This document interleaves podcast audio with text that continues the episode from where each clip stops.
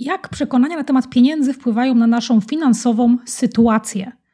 Co możemy zrobić, żeby otworzyć się na obfitość, na zarabianie więcej, na finansową wolność, na spokój i bezpieczeństwo finansowe?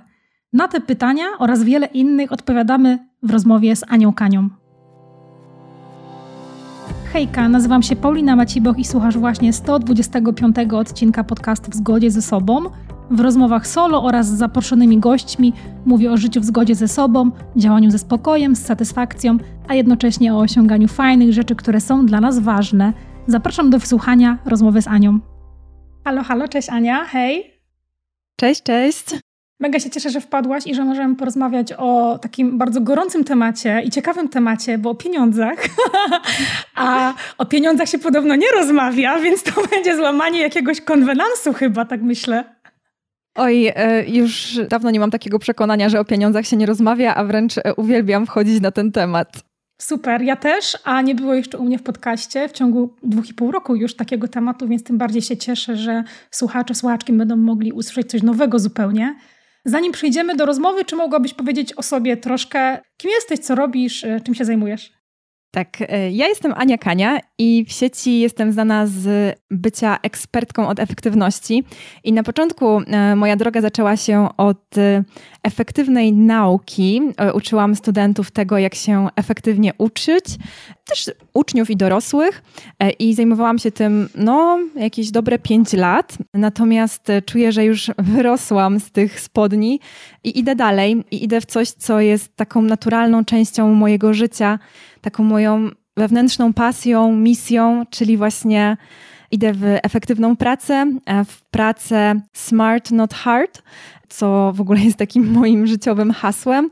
I moją misją teraz jest pomaganie głównie przedsiębiorcom, ale też, e, też osobom na etacie, które chcą zoptymalizować swoją pracę, żyć pełnią życia, mieć ten taki work-life balance i gdzieś tam bardziej skupić się na własnym rozwoju, a nie tylko na tym, e, żeby poświęcać swoje życie na, wiesz, ciągłe bycie w wyścigu szczurów, ciągłe bycie w pracy. Także uczę tego, jak mądrze podchodzić do tych kwestii. Super, super. W ogóle mega misja życiowa. Moja jest dość podobna, więc myślę, że, że się na pewno tutaj dogadamy. Rozmawiamy sobie dzisiaj o relacji z pieniędzmi, o przekonaniach dotyczących pieniędzy i jestem ciekawa, jak w ogóle byś zdefiniowała relacje z pieniędzmi? No bo wiesz, możemy nawiązać relacje z ludźmi, jakoś to zdefiniować, relacje z samym sobą, a pieniądze jako, że to jest taka rzecz powiedzmy nieożywiona, mhm. to y, na czym polega relacja z pieniędzmi? Co to w ogóle znaczy? Na pewno każdy definiuje sobie to osobiście inaczej. Ja potrafię sobie wyobrazić coś takiego jak relacja z pieniędzmi i bardzo łatwo jest mi to porównać do relacji z partnerem, e, gdzie każde coś daje i coś bierze z tego związku.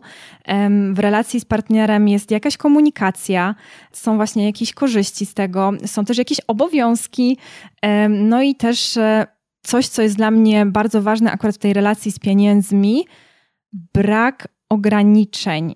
Dla mnie to jest ważne w relacji z pieniędzmi, w relacji z partnerem. Moją dużą wartością życiową, w ogóle taką na samym szczycie jest wolność. I o czymkolwiek tylko myślę w swoim życiu, to mm, ta wolność jest tą wartością, która mnie kieruje. Więc w relacji z pieniędzmi wolność też jest bardzo ważna. Okej. Okay. Wspomniałeś właśnie komunikację, obowiązki, y, to, to co bierzemy, to co, daj, to co bierzemy z tej relacji, to co dajemy do tej relacji, to które z tych składowych, tak przenosząc to właśnie z relacji z człowiekiem na grunt relacji z pieniędzmi, które z tych składowych w tej relacji z pieniędzmi widzimy i występują? Branie i dawanie. Ja wyobrażam sobie to jak, jako umiejętność raz, że dzielenia się swoimi finansami, czyli właśnie taką łatwość i wiesz, też takie poczucie radości, kiedy coś dajemy komuś, kiedy dzielimy się swoimi pieniędzmi, kiedy bierzemy udział w zbiórkach charytatywnych, kiedy, nie wiem, spontanicznie nawet na zakupach mamy takie poczucie, że a teraz coś dorzucę do tego koszyka dla Ukrainy albo mhm. mm, kupię jakieś karmy dla psów w schronisku. To jest jedna rzecz w dawaniu. Druga umiejętność dawania to dla mnie też jest właśnie umiejętność kupowania od osób, które chcę wspierać. I to też jest moim zdaniem pewna umiejętność do wypracowania sobie, umiejętność wspierania innych finansowo właśnie poprzez kupowanie ich usług, ich produktów. Nie wiem, nie wiem jak nasi słuchacze, ale ja mam coś takiego czasem, że poznaję człowieka, sprzedawcę, przedsiębiorcę i mam ochotę coś od niego kupić tylko po to, żeby podzielić się z nim swoimi pieniędzmi, żeby go wesprzeć. Mhm. Nawet jeżeli nie czuję, że potrzebuję kolejnej świeczki, ale poznałam cudowną kobietę, która opowiedziała mi swoją historię życia, jak, jak, jak zmieniła swoje życie, jak przeszła z etatu na własny biznes i teraz tak kocha robienie tych świeczek i chodzi po łąkach, zbiera do tych świeczek stokrotki, no to y, mam ochotę po prostu ją wesprzeć i mam taką wewnętrzną potrzebę podzielenia się y, tymi pieniędzmi z nią. I też uważam, że za każdym razem, kiedy coś kupujemy, dokonujemy wyboru i wspieramy daną organizację, firmę. I kiedy kupujemy Coca-Colę, mówimy, Coca-Cola jest fajna i tobie Coca-Cola chce dawać moje pieniądze. A kiedy kupujemy e, jakieś lokalne napoje lokalnych e, firm, jakiś z Polski na przykład, chyba on Lemon jest taką polską firmą, która pierwsza mi przychodzi do, mhm. do głowy, to mówię, hej, chcę wspierać polski biznes i polskich przedsiębiorców i uważam to za fajne. Więc to też jest jakby za każdym razem e, nasz głos, tam gdzie dajemy pieniądze, to tam dajemy swój głos. I teraz się za koło wrotkowałam. Aha, Czyli mówiłam o tym, że... Głosujemy pieniędzy. Mhm. Tak, że głosujemy pieniędzmi i że też właśnie e, w relacji z, pie z, pieniędzmi dla mnie ważna jest ta umiejętność dawania, ale też brania pieniędzy od innych. I z mhm. tym bardzo często mamy problem, często jako kobiety, żeby potrafić wycenić swoje usługi, e, swoje produkty, swój czas, swoje zaangażowanie, wiedzę. To jest też bardzo cenna umiejętność i wbrew pozorom nie taka łatwa do osiągnięcia. Nie wiem, czy mogę się rozgadać na ten temat. Oczywiście. Okej. Okay. Bo to jest też coś takiego, ja nie uważam, że koniecznie wysokie stawki za nasze usługi są znakiem tego, że my się cenimy, że my znamy wartość swoich usług. Czasem możemy pójść za taką modą e, wysokich stawek i uznać, że nam teraz się należy, żeby ktoś płacił taką kwotę za, za nasze usługi, bo skoro inne dziewczyny tyle biorą, inne przedsiębiorczynie tyle biorą, no to czemu ja nie mogę? I to nie wypływa, wiesz, z takiej chęci, potrzeby, z takiego poczucia, okej, okay, to jest tyle warte, mhm.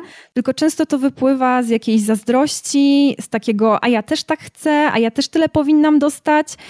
I uważam, że czasem lepiej jest podnosić te stawki delikatnie i powoli, stopniowo, e, niż od razu rzucać się na głęboką wodę i nie czuć tego, że tak naprawdę zasługujemy na tę kwotę, bo no wtedy wchodzimy w taką energię tak naprawdę zazdrości, zawiści, a nie wiesz takiej radości z tych pieniędzy, które do nas mhm. przychodzą, a też chcemy czuć, że te pieniądze, które przyszły, faktycznie są czymś dla nas dobrym, nie? że nie, nie zyskałyśmy ich na zasadzie oszustwa albo naciągnięcia tak, kogoś, tak, tak. tylko że faktycznie to jest dla nas dobre i że na to zasługujemy. Dlatego w tym temacie podwyższania mm, swoich stawek, który jest bardzo właśnie teraz też gorący, tam ceń się dziewczyno, wyceniaj się i tak dalej, mhm. ja jestem bardzo ostrożna i idę z moim flow i też w mojej firmie niedawno taki manifest ogłosiłam, że hej, ja jestem świadoma tego, że moje stawki są na średnim poziomie rynkowym,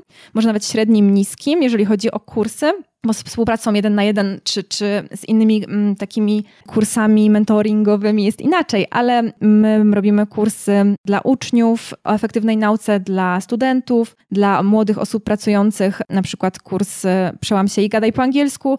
I ja doskonale sobie zdaję sprawę z tego, że to są osoby, które mogą nie mieć aż takich finansów na kursy za 1500, 2000, 5000 złotych i wciąż dostarczam super jakość, ale moja misja pomocy im w rozwoju jest czymś ważniejszym dla mnie niż teraz na siłę wymaganie od nich, wiesz, wyrzucania połowy swojej wypłaty e, na moje, na moje produkty. Mhm. Super, w ogóle to, co mówisz, to brzmi tak, jakbyś właśnie ustalała te ceny tak w zgodzie ze sobą, czyli z jednej strony na takim poziomie, żebyś ty sobie na przykład w głowie nie wyrzucała, że o kurczę, zrobiłam tyle pracy, a to tak mało kosztuje, a z drugiej strony właśnie, żeby jakby szerzyć tą misję, którą masz, żeby po prostu była ta mhm. skala, bo wiadomo, że im produkt jest droższy, no to tym teoretycznie mniej osób sobie będzie mogło na niego pozwolić, więc super, że, że o tym mówisz, a to, to co też powiedziałaś właśnie o tym dawaniu i, i mm, braniu tych pieniędzy w tej, w, tej, w tej relacji, to też mi tak przychodzi na myśl, że, że w tym bardzo mocno się liczy intencja, nie? czyli właśnie to, dlaczego ja wydaję, czy ja wydaję z takim, wiesz, z taką gulą w gardle e, tak. te pieniądze i, i wiesz, po prostu aż mnie po prostu trzęsie, że ja muszę wydać jakieś pieniądze na coś, czy ja je wydaję z taką świadomością, że ja je wydaję, ale na przykład to jest inwestycja, one do mnie wrócą, mhm. albo wróci do mnie może jakaś przysługa od tej osoby, jakaś taka może sympatia, może jakieś, jakieś kontakty, e, albo po prostu taka, wiesz, dobra energia, nie? Mam wrażenie, że, że to właśnie też o tym jest. Tak, karma wraca. Karma wraca, no ciekawe. A powiedz proszę, bo dużo powiedziałaś właśnie o, o takim e, postrzeganiu e, właśnie takich naszych obowiązków, albo postrzeganiu właśnie tego na przykład, czy pieniądze są dobre, czy złe. Mam wrażenie, że tutaj sporo jest też o przekonaniach związanych z pieniędzmi w tej relacji. Jak uważasz? Tak, jak najbardziej też to, to, to wyrażenie relacja z pieniędzmi może być uważana za taką metaforę na, na nasze przekonania dotyczące pieniędzy. E, myślę, że to jest takie też łatwiejsze wtedy do zrozumienia i do, do przyjęcia. Mhm. A jakie było pytanie dokładnie o przekonania? Czy, jak uważasz, jak wpływają właśnie na tą relację? Okej, okay, załóżmy, że relacja i przekonania są synonimiczne, okay. ale jak na nasze takie finansowe życie, na nasze podejście do pieniędzy wpływają przekonania, jakie mamy? Bo y, na pewno y, i słuchacze, i ty, i ja możemy sobie przywołać w głowie masę przekonań różnych o pieniądzach, tak jak powiedziałeś na początku, że o pieniądzach się nie rozmawia, że kobiety nie rozmawiają o pieniądzach, czy mężczyźni, że pieniądze, że pierwszy milion trzeba ukraść na przykład, e, albo że właśnie bogaci ludzie się psują, y, albo są zepsuci. No jest masa takich przekonań, prawda? Dobrze, teraz już rozumiem Twoje pytanie. Ja myślę, że za przekonaniem dopiero idzie działanie, że najpierw jest zawsze nasz mindset, nasze przekonanie, a potem są decyzje, które my podejmujemy, działania, a dopiero później jeszcze są efekty. I jeżeli mamy takie, jeżeli mamy sporo takich negatywnych e, przekonań o pieniądzach, o osobach zamożnych, bogatych, ja też na przykład miałam tak kiedyś, że jak słyszałam słowo bogacz, bogaty, to miałam jakieś takie dreszcze. Mm -hmm. Niby nie, nie chciałam, Kojarzę. ale miałam jakieś takie, mm, coś tu nie grało. I to już, wiesz, wychodziło z mojego ciała, więc widać też, jak podświadomość działała. I na bazie tych przekonań my podejmujemy pewne decyzje w swoim życiu. I to może być zabawne, ale jeżeli wierzymy w to, że bogaci ludzie e, są źli, kradną, oszukują, są zepsuci, to my możemy podejmować w życiu działania, które, broń Boże, nie doprowadzą nas do tego, żebyśmy były bogate. Mhm. I sabotujemy się. Możemy się same sabotować, będziemy robić wszystko, żeby tylko tam nie dojść, żeby nie być też taką zepsutą, bo przecież ja jestem tą dobrą, cudowną Anią. Hmm. I jestem takim dobrym człowiekiem, i ja bym nigdy nikogo nie wykorzystała, więc dla mnie, dla mnie pieniądze to zło. Ja nie, nie mogę mieć pieniędzy, ja się ich brzydzę po prostu, nie, nie chcę ich tykać, bo za tym idzie, za tym idzie samo zło. Mhm. Ciekawe to jest bardzo. Taka samospełniająca się przepowiednia, prawda? Czyli ja w coś wierzę i moimi działaniami kieruję tak, żeby właśnie udowodnić sobie to, co ja myślałam na samym początku. Dokładnie. Ja miałam takie y, przekonania, w sumie też mało miałam negatywnych przekonań na temat pieniędzy, bo jestem Myślę, że były dwa powody, które to spowodowały. Raz, że nie jestem z y, bardzo religijnej rodziny, a też y, można zauważyć tako, takie porównanie, że inaczej na pieniądze patrzy Kościół katolicki, inaczej trochę protestanci. U nich jest taki większy kult pieniądza i to widać po prostu po świecie zachodnim, jak on się rozwijał, a u nas raczej właśnie to bogactwo no, nie było zbyt popierane, raczej mhm. gloryfikowana jest bieda.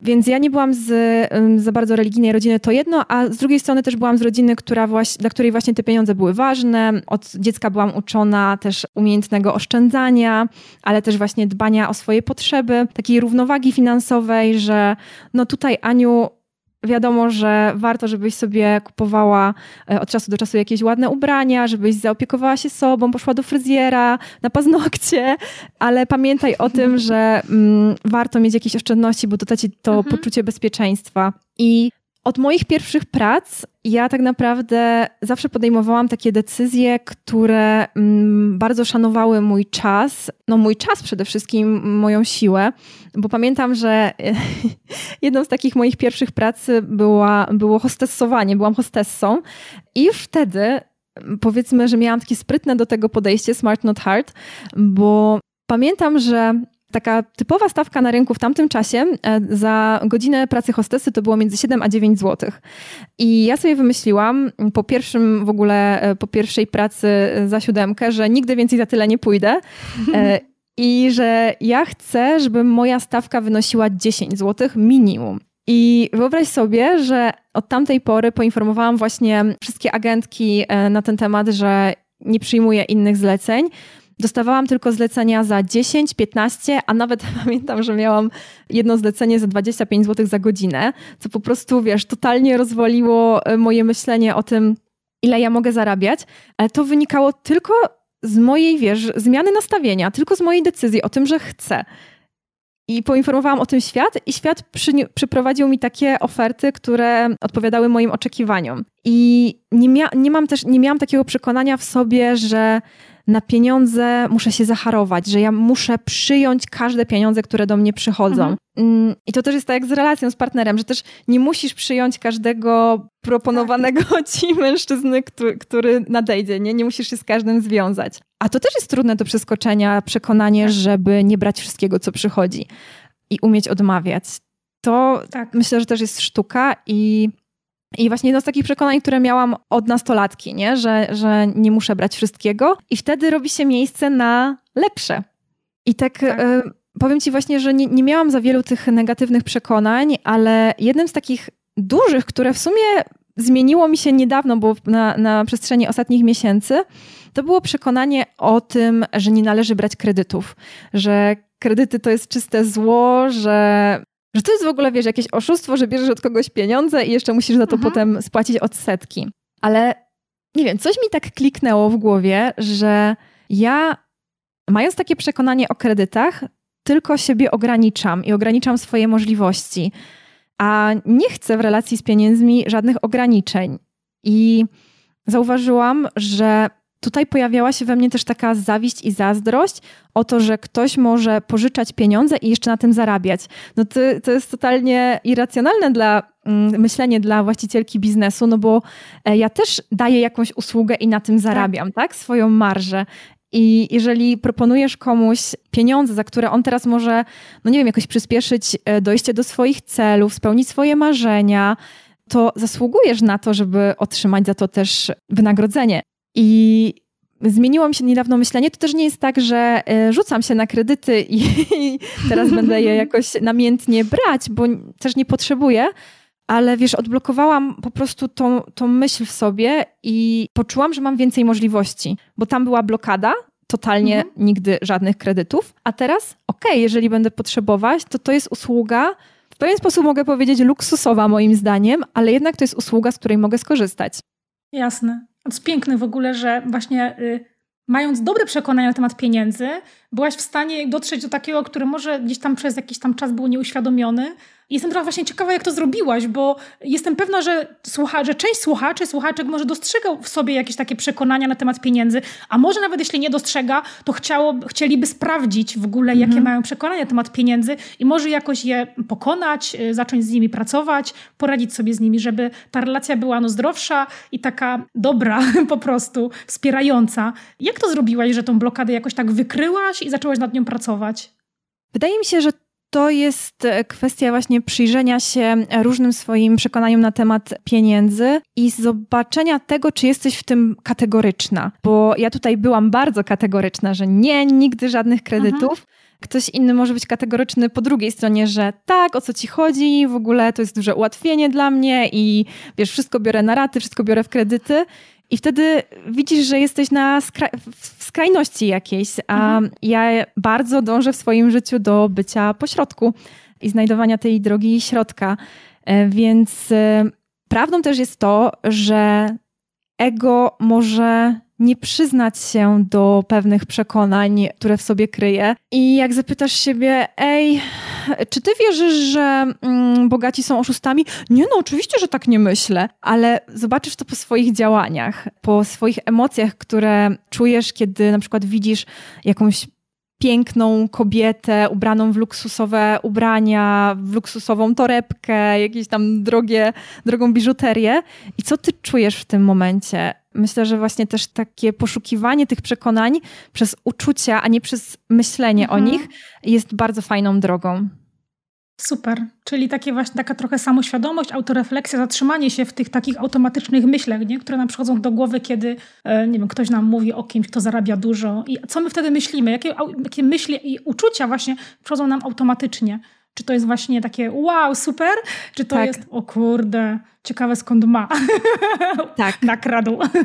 Tak, dokładnie, dokładnie. Mega ciekawe, mega ciekawe. A, a też ym, z tą relacją z pieniędzmi wiąże się takie przekonanie, takie otwarcie się na obfitość, takie przekonanie, że, że, że, że mi się uda, że rzeczy będą do mnie przychodzić, że pieniądze będą do mnie przychodzić. I zanim zadam Ci takie konkretne właśnie pytanie w tym obszarze, to chciałabym tak krótko właśnie opowiedzieć coś, co to jest trochę irracjonalne. I jak zastanawiałam się wiele razy nad tym, jakby skąd to się u mnie wzięło, ale jakoś tak zawsze miałam tak, że jak byłam w sytuacji na przykład, w której potrzebowałam pieniędzy z jakiegoś powodu, to one do mnie przychodziły z jakichś źródeł, z jakich, nawet z jakichś tak czasem takich nieoczekiwanych źródeł, mhm. e, bardzo różnych. I po prostu nawet jak tak czułam taki wewnętrzny stres przez chwilę, Oczywiście nie wpadałam, starałam się nie wpadać w takie przekonanie, że Jezu, ja to jestem biedna. W sensie nie, nie, nie chciałam się właśnie umartwiać, zadręczać, tylko jakoś tak byłam spokojna i po jakimś czasie się okazywało, że te problemy finansowe, jakieś tymczasowe były tak, wiesz, tak o rozwiązywane, nagle te pieniądze skądś mm. przychodziły. I zastanawiam się, czy to w ogóle łączy się z tą otwartością na obfitość, bo ja coś takiego zauważyłam i postanowiłam właśnie, że o tym opowiem jako taki wstęp do tej, tego otwarcia się na obfitość, bo to brzmi trochę jak takie czary voodoo, co, co znaczy otworzyć się na obfitość, stanąć tak z rękami, yy, wiesz, otworzonymi, pieniądze przychodźcie. Więc Można jestem ciekawa. Tak. Można i tak, spróbuję i dam znać, jak wyszło, ale jestem ciekawa właśnie, co to znaczy w tak, wiesz, w praktyce otworzyć się na obfitość.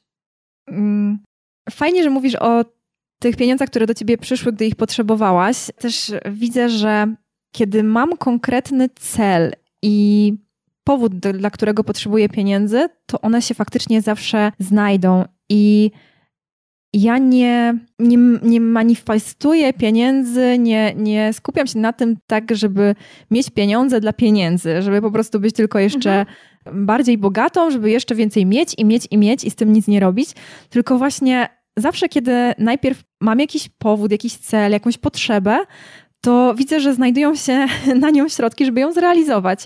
I myślę, że to jest tak, że dla nas jako ludzi, jako moim zdaniem dobrych istot, które gdzieś tam dążą do dobrobytu, takiego własnego dobrego poczucia i też do, do dobra innych ludzi, widzę, że nasze mózgi po prostu znajdą sobie zawsze drogę do tego, żeby zrealizować te plany i cele, jeżeli tylko bardzo w to wierzymy. I czasem tak jak mówisz, to, to może być aż dziwne, że te pieniądze przychodzą e, z, gdzieś z zewnątrz, nie, nie, nie mhm. zapracowałyśmy na nie, ale wydaje mi się, że to już właśnie jest jakaś forma otwartości na obfitość, że to jest po prostu taka gotowość w tobie na to, żeby przyjąć pieniądze bez e, zapieprzania na nie, bez walki o nie, mhm. bez też takiego gonienia pieniądza właśnie dla samego pieniądza, tylko ty masz w sobie potrzebę, też może jakąś misję, a może chcesz komuś pomóc i zawsze znajdzie się sposób, na to, żeby, żeby to się po prostu mogło wydarzyć. I też nie wytłumaczę ci, jak to się dzieje, ale też w to wierzę i też to widzę wokół siebie, że, że tak to działa. A to jest piękne i teraz o tym tak myślę, że w sumie nawet mam taką y, wizualizację w głowie, że, że te pieniądze to jest taka energia, która tak krąży, nie? że wiesz, ona wychodzi od nas. Na przykład ja też nigdy nie mam problemu z tym, żeby wydawać pieniądze na coś, co na przykład rozwija mój biznes, przyczynia się bardzo mocno do mojego dobrostanu, y, rozwija mnie jako osobę. Nie mam z tym problemu zupełnie i mam takie wrażenie, że to też wpływa właśnie na to, że wiesz, jak, jak ten strumień pieniądza ode mnie poniekąd płynie, to on potem do mnie tym strumieniem wraca. Dokładnie. Taka energia. Dokładnie. Też myślę, że to jest taka energia, którą komuś dajemy i bez problemu ona do nas wraca. A jakby na przykład mamy blokadę na wydawanie pieniędzy, wchodzimy w takie no, skąpstwo, to też te pieniądze jakoś tak trudniej do nas przychodzą, jest jakaś taka blokada na ich przyjmowanie. Więc ja też jestem, mam takie podejście do życia, że pieniądze nie są dla mnie największą wartością. Już mówiłam wcześniej, że to wolność jest moją największą wartością. I dzięki temu łatwo mi jest się ich pozbywać. Nie, nie trzymam ich też tak. Właśnie to trochę jak tej relacji z partnerem. No, mhm. nie trzymasz go na siłę przy sobie, tylko To jest tak. zupełnie naturalne, że każdy, każdy w związku ma swoje życie, spotykamy się ze swoimi znajomymi innymi, e, mamy jakieś własne pasje, rozrywki. Nie wiem, jedno jedzie na wakacje z kolegami, e, druga spędza wieczór z przyjaciółką, no i nie jesteśmy cały czas ze sobą, ale jednak jesteśmy w bardzo dobrej relacji. I podobnie mam z pieniędzmi, że one do mnie nie należą, nie, nie jestem taka, wiesz, roszczeniowa wobec nich, taka, że o, moje, moje, moje. Mhm. mhm tylko pozwala mi płynąć i iść dalej. I wiem, że, że wrócą, bo ja jestem na to otwarta i też nie jestem taką właśnie takim skąpi groszem. Super. Super, że o tym mówisz. Od razu pomyślałam, czy, a właściwie co może być takim małym krokiem, no bo my tutaj mówimy o otwarciu na obfitość i ktoś może usiąść i pomyśleć, no dobra, no ale co ja konkretnie mam zrobić? Powiedzcie mi, ABC, jak zacząć w ogóle? Czy wiesz, czy manifestować? Może też powinniśmy powiedzieć, czym jest właśnie manifestacja? Czy wiesz, czy po prostu zacząć wydawać pieniądze? to też oczywiście nie jest zachętą do konsumpcjonizmu, wiadomo. Ale co może być takim krokiem, który osoba, która może szczerze chce naprawić relacje z pieniędzmi, otworzyć się na, na te pieniądze, na tą energię, co może zrobić?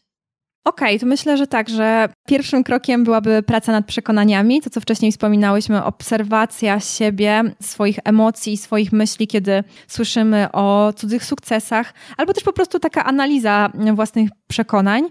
Drugim krokiem mm, mogą być właśnie afirmacje i manifestacje, taka wizualizacja tego naszego przyszłego życia, tych naszych celów, do których dążymy, bo tak jak mówię, właśnie to nie jest e, zdobywanie pieniędzy dla samych pieniędzy, tylko fajnie mieć jakąś wizję przed sobą, na co chcemy te pieniądze wydać, dlaczego ich potrzebujemy. I kolejnym krokiem, albo jeszcze w ogóle w trakcie, w trakcie wizualizacji, jest e, zrozumienie tego, że no nasze życie to coś więcej niż pieniądze, nie? I tutaj jest tak naprawdę taka śmieszna logika, bo odchodząc od tego pędu za pieniądzem, rezygnując z nich, odpuszczając nawet, sprawiamy, że właśnie otwieramy się na tą obfitość, bo to dla nas nie jest już jakaś gonitwa, to, że my pędzimy za kasą, tylko że my tu jesteśmy, gotowe ją przyjąć. I dla mnie to jest właśnie otwarcie na e, obfitość, ale jeżeli chodzi o takie konkretne działania, to właśnie poza pracą nad przekonaniami, afirmacjami, działanie też jest dla mnie ważne. Ja jestem osobą, która przeszła swoje z pracoholizmem już i na szczęście z tego wyszłam, ja ale Ty też? Tak, tak. Okej, okay. i też wyszłaś? Tak, wyszłam już z tego kultu zapieprzu. No, więc, więc mamy podobną historię i y, mimo wszystko uważam, że działanie i praca to jest dla nas taka naturalna część naszego życia i że my potrafimy w tym znajdować spełnienie, radość. No, człowiek, który przestaje działać, pracować, przestaje się tak jakby ruszać w swoim życiu, no to powoli, powoli, może nie chcę powiedzieć zamiera, ale gdzieś tak zastyga w tym życiu. My potrzebujemy pracy. To jest dla nas nasza, nasza energia, nasz chleb. I decyzja o tym, właśnie jakie działania podejmiemy do tego, żeby dojść do naszych celów, działania, które mają nam przynieść pieniądze, jest e, dla mnie tym momentem sprawczym, nie? Bo tutaj wcześniej jakby mówi, rozmawiałyśmy o tym, co jest w naszej głowie, a tutaj wchodzimy już w tą sprawczość i działanie w kierunku obfitości.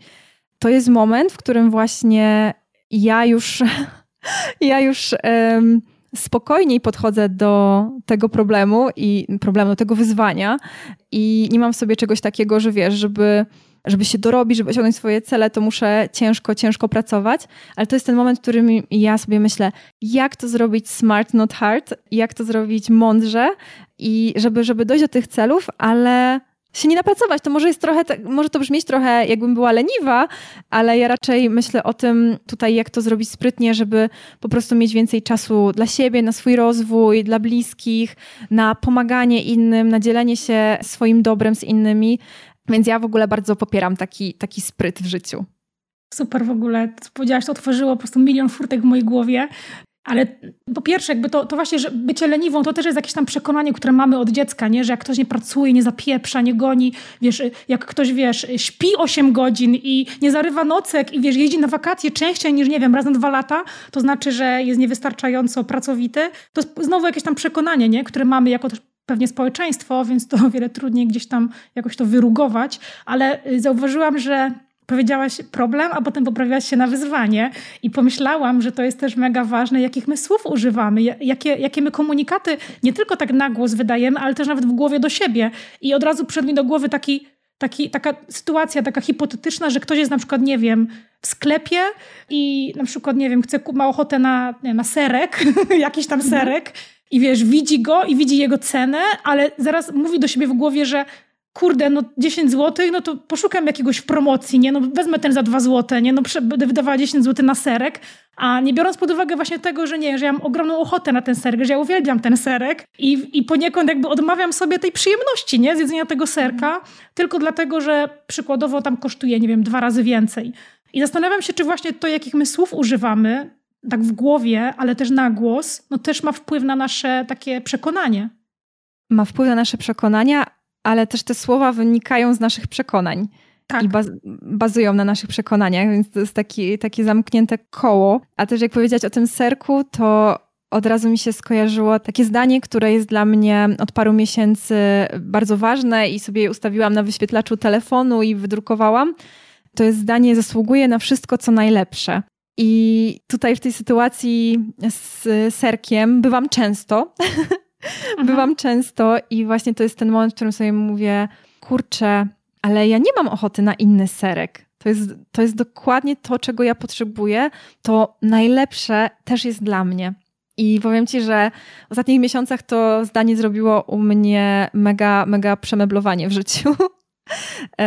Bo raz, że częściej upominam się o to, żeby dostać to, co najlepsze, bo już nie wiem, na przykład w restauracji nie zjem czegoś, co mi nie smakuje, albo zwrócę uwagę kelnerce na przykład na to, że dostałam brzydki kawałek, oczywiście uprzejmie, dostałam brzydki kawałek ciasta i widzę, że tu jest mało czekolady, a mi się podobał tamten kawałek, gdzie było dużo czekolady i z racji tego, że zasługuję na to wszystko, co najlepsze, to chciałabym dostać ten kawałek, gdzie jest dużo czekolady i grzecznie o to proszę. I zawsze spotykam się z uśmiechem i z takim właśnie, że od znajomych, że wow, Ania, potrafisz poprosić o to, co najlepsze i potrafisz o siebie zadbać.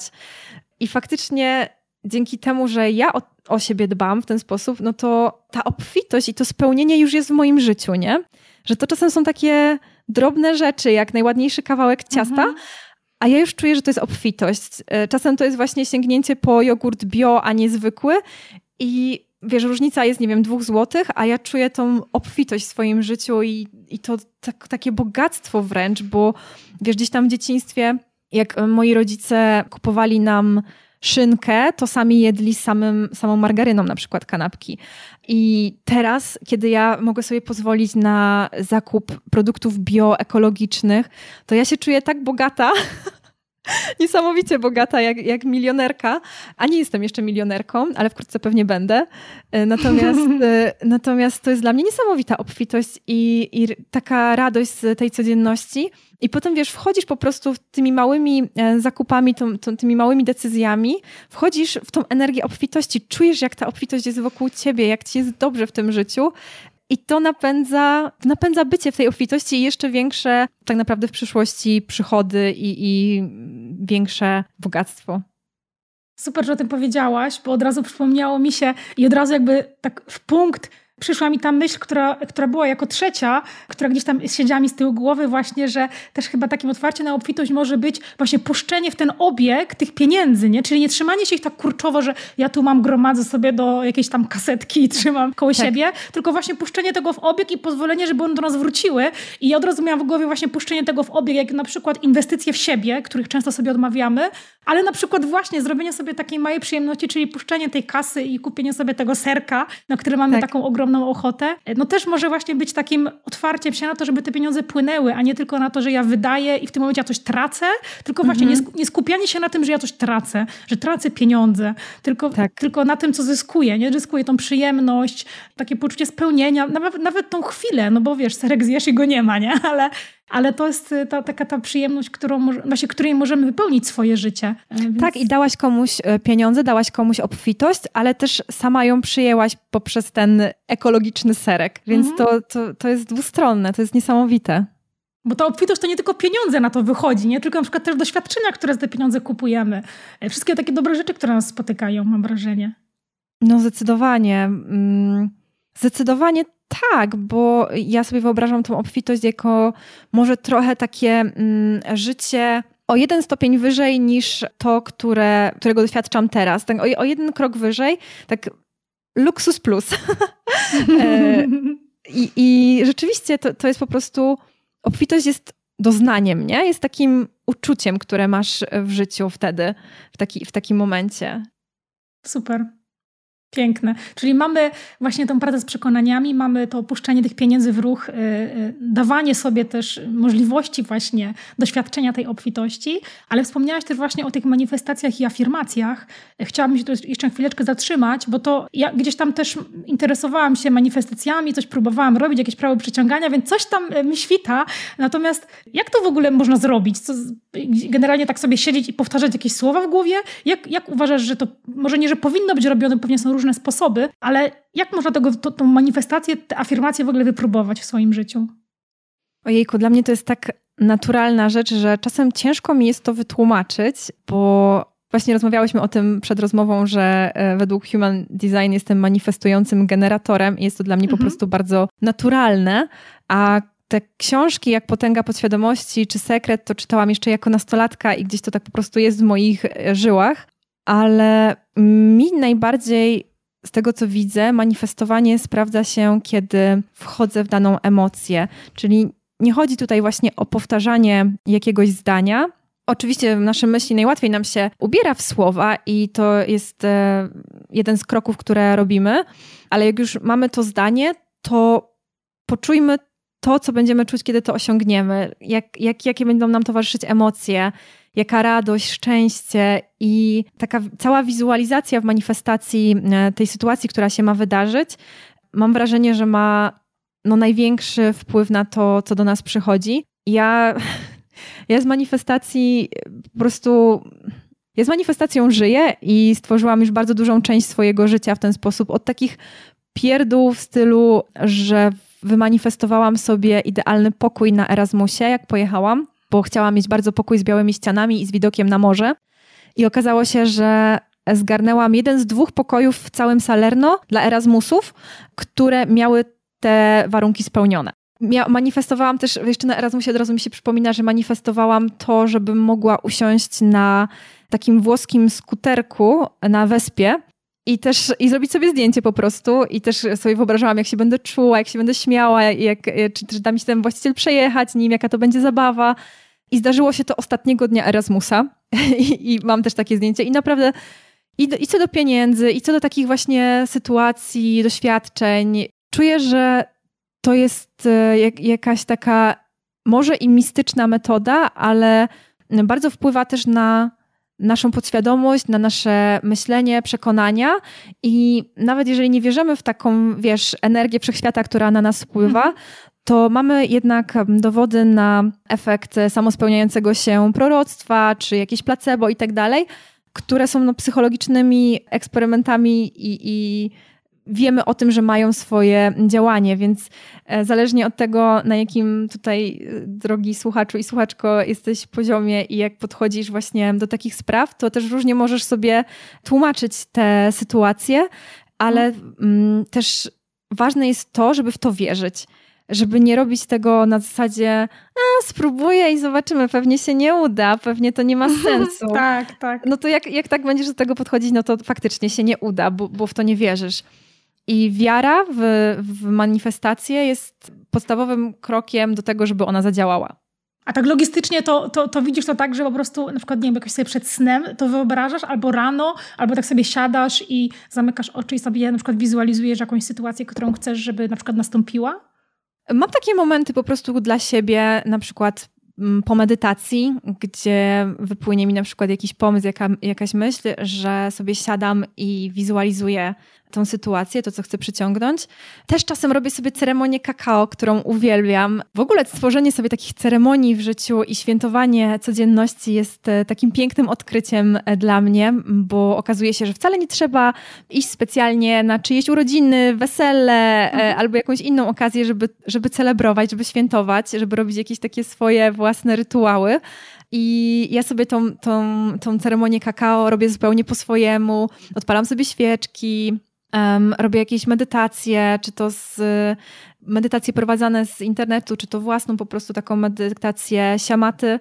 I możemy sobie tam dosłownie wszystko wymyślić, że nie wiem, będziemy um, pleść e, bukiet albo rysować, malować. Wszystko możemy po prostu w tą, w tą ceremonię włożyć i w ten sposób na w ten sposób, na własny sposób tworzyć własną manifestację. I do tego oczywiście, tak jak mówię, popijam kakao. To jest takie kakao rytualne. On, nie można kupować um, często w takich sklepach um, związanych właśnie z duchowością, z jakichś takich szamańskich, zielarskich sklepach. Mhm.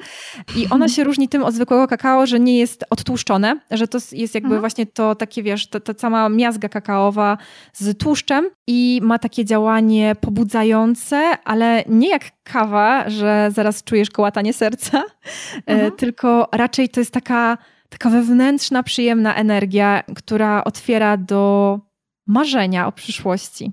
Super. Jeszcze nie robiłam tego rytuału, ale jak tak opisałaś, to, to brzmi to bardzo kusząco. I założę się, że to nawet nie musi być jakieś kakao, tylko każdy może sobie taki rytuał stworzyć po swojemu. Czy to będzie jakieś tak. domowe spa, czy właśnie jakaś taka medytacja, czy nawet nie wiem, poćwiczenie sobie jogi, ale właśnie w jakimś takim otoczeniu na relaksującej muzyki, świeczek.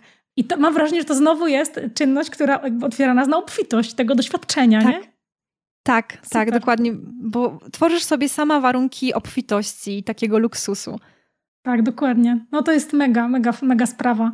I to tak naprawdę nie wymaga też od nas takich y, y, kosztów. Może nie wymagać od nas zupełnie żadnych kosztów, nie? Bo robimy sobie to, nie wiem, w zaciszu własnego domu i spędzamy ten czas na jakiejś takiej relaksującej czynności, więc y, no, jest, jest to coś w zasięgu na pewno. Więc mamy już kolejny sposób na to, jak można e, tak. do takiej obfitości, jak można taką obfitość sobie do życia wprowadzić. Też jest ciekawe to, że jeżeli tak podejdziemy od strony duchowej do obfitości i ktoś na przykład interesuje się systemem czakr, to czakra mhm sakralna, która jest, znajduje się pod pępkiem. Ona jest właśnie, odpowiada za obfitość i jest takim miejscem, e, gdzie łączy się obfitość z seksem. O. I też to jest e, bardzo ciekawe, bo no pieniądze w naszym świecie, tak e, bardzo, tak jak sobie wyobrażamy, taki kapitalistyczny świat, bardzo często są połączone z tym seksem. Sobie wyobrażamy jakichś bogatych mężczyzn otoczonych przez piękne kobiety, i też wykorzystuje się seks, orgazm, takie uniesienia do manifestowania y, pieniędzy, obfitości, jakichś swoich celów. Więc to jest bardzo taka. Seks i pieniądze są bardzo blisko siebie i też można. Podobna energia. E, podobna energia, dokładnie. I można tutaj też bardzo eksperymentować. Na pewno. Super, super. Ania, powiedz proszę, z czym jeszcze chciałabyś słuchaczy, słuchaczki zostawić pod kątem właśnie tych relacji z pieniędzmi, naprawienia relacji z pieniędzmi, takiego otwarcia się na obfitość? Czy jest jeszcze coś, o czym uważasz, że warto byłoby powiedzieć? Myślę, że nie musisz wcale naprawiać swojej relacji z pieniędzmi, e, bo przypomina mi się taka historia, nie wiem czy jest prawdziwa, ale jest piękną, e, piękną metaforą jak e, dziecko podeszło do Michała Anioła rzeźbiącego w skale, w kamieniu i pyta się go, co tworzysz, co tam rzeźbisz? A Michał Anioł odpowiedział, ja nic nie tworzę, ja tylko uwalniam anioła z kamienia. I też, też o tym tak myślę, że to jest tylko kwestia uwolnienia naszych możliwości, naszych zasobów, a nie tworzenia, naprawiania, właśnie, bo to też jest taka energia walki, męczenia się. Mhm. Y, a tutaj wolę na to patrzeć właśnie jak uwolnienie tego anioła z wnętrza. Piękne, piękne, piękne. No ja się z tym w 100% zgadzam. Jest nawet taki cytat, nie pamiętam już kto go powiedział, e, chyba z książki Nawyk Osiągania i tam jest coś takiego właśnie, że kiedy, kiedy próbujesz, to używasz siły, a kiedy robisz, to używasz energii. Wydaje mi się, że on pasuje do, tego, do tej opowieści i będzie taką fajną klamrą. Ania, mam dwa ostatnie pytania. Jedno, jaką książkę możesz polecić naszym słuchaczom, słuchaczkom? Ja zawsze polecam książki, więc jeśli miałabyś jakąś taką ciekawą, którą warto przeczytać, to byłoby super. Ja ze względu na to, że bardzo długo interesowałam się tym, jak funkcjonuje nasz mózg, też przez to, że właśnie zajmowałam się długo efektywną nauką, to przeczytałam bardzo dużo książek na temat tego, jak on działa, jak działa mózg. I jedną z moich ulubionych takich książek jest książka W zdrowym ciele, zdrowy mózg, która totalnie odmieniła moje patrzenie na dbanie o swój umysł, bo zawsze sobie wyobrażałam, że ja to jestem z, z, tych osób, które są inteligentne, które rozwijają swój umysł, które się edukują cały czas. I ja, wiesz, nie, nie interesuję się takimi rzeczami jak sport, jak ruch. To nie jest dla mnie. Ja wolę siedzieć, czytać mhm. książki, oglądać jakieś edukacyjne filmy. To jest prawdziwy rozwój mózgu. A z tej książki dowiedziałam się, że nie, że właśnie podstawą zachowania zdrowego umysłu, podstawą efektywnego uczenia się, podstawą zachowania koncentracji, podstawą w ogóle, nie wiem, obniżenia stresu podstawą zdrowego mózgu jest po prostu ruch i aktywność fizyczna. I ta książka tak zmieniła moje myślenie i, i, i moje w ogóle życie, podejście do sportu, że polecam ją zawsze i wszędzie. Super, super. Brzmi fascynująco. Jeszcze jej nie czytałam, ale sobie na listę wrzucę, wrzucę też w opis odcinka, żeby słuchacze, słuchaczki mogli się przeklikać. Pełna zgoda, ja kocham sport od zawsze, więc, ale też wiem, jak ważny jest właśnie dla rozwoju mózgu e, sen też, nie? Dieta, więc te wszystkie takie rzeczy, których tak w oczywisty sposób nie łączymy z mózgiem. To jest mega, mega ciekawe. Okej, okay, Ania, i ostatnim pytaniem jest to, gdzie Cię można znaleźć? Czy słuchacze mogą skorzystać u u ciebie z jakichś takich ciekawych treści albo jakichś fajnych produktów, które mogą im pomóc żyć lepiej, pracować lepiej, zarabiać lepiej. Okej, okay, więc można mnie znaleźć na Instagramie ania.kania. Ja też jestem autorką, e, współautorką portalu umiejętności.com, gdzie uczymy tego, czego nie nauczyła cię szkoła. Uczymy umiejętności, które są potrzebne e, w XXI wieku i e, aktualnie w, mamy, cały czas pracujemy nad ofertą, ale teraz właśnie możecie uczyć się ze mną efektywnej nauki. Z naszymi ekspertami można przełamywać też barierę w języku angielskim, czyli też właśnie nastawienie jest na tą praktyczną naukę angielskiego, E, jest, o, jest kurs o hakowaniu Excela, jest też kurs medytacji, do którego bardzo serdecznie zapraszam, bo to jest taki mój, mój kurs prosto z serduszka, który stworzyłam z Danielem Pisko, nauczycielem medytacji. A niedługo, bo 7 lutego organizuję masterclass dotyczący właśnie pieniędzy. Będzie, będzie miał taką bardzo catchy nazwę Cash Magnet, ewentualnie magnes na kasę po polsku. Jeszcze nie zdecydowałam, ale zostawimy, zostawimy do niego link i w tym masterclassie właśnie chcę dokładniej opisać te narzędzia, które pomogą Ci przyciągnąć więcej obfitości w swoim życiu. Też przegadam różne przekonania, które mamy w sobie i to, jak można je zmienić, jak nad nimi pracować, jak odważyć się rozmawiać o pieniądzach, jak e, rozmawiać o podwyżce. Także wszystkie te tematy tam będą poruszone i jeżeli masz ochotę, to widzimy się 7 lutego. Super, super. Brzmi to mega ciekawie, fajnie się łączy z tą rozmową, więc jeśli słuchaczu, słuchaczko chcesz te tematy pogłębić, to na pewno to jest coś, na co warto rzucić okiem. Także wrzucimy link w opis odcinka. Ania, bardzo dziękuję, że wpadłaś i że mogłyśmy pogadać o takim fascynującym temacie. Pewnie mogłybyśmy dłużej, ale wiadomo, że też e, wytrzymałość słuchowa, słuchaczy i słuchaczek ma swoje granice. Także bardzo dziękuję za tą rozmowę. Ja też Ci bardzo dziękuję za zaproszenie i życzę Tobie i wszystkim słuchaczom bardzo dużo obfitości. Dzięki. Dzięki. Bardzo dziękuję za wysłuchanie rozmowy, a ja mam jeszcze dla Ciebie dwa ogłoszenia. Po pierwsze, serdecznie zapraszam Cię do przesłuchania podcastu Ani Kani, który nazywa się Work Smart Not Hard. W tym podcaście Ania dzieli się super wskazówkami, jak pracować mniej, a zarabiać więcej, więc bardzo fajny temat. A drugie zaproszenie to bezpłatne lekcje mailowe o pewności siebie, które ruszyły już wczoraj, 30 stycznia, w poniedziałek. Więc jeśli chcesz co tydzień w poniedziałek dostać lekcję o tym, jak wzmacniać, budować pewność siebie, to koniecznie zapisz się na stronie umocnijsie.pl. W opisie odcinka również znajdziesz link do tej strony. Także dziękuję bardzo i do usłyszenia za tydzień.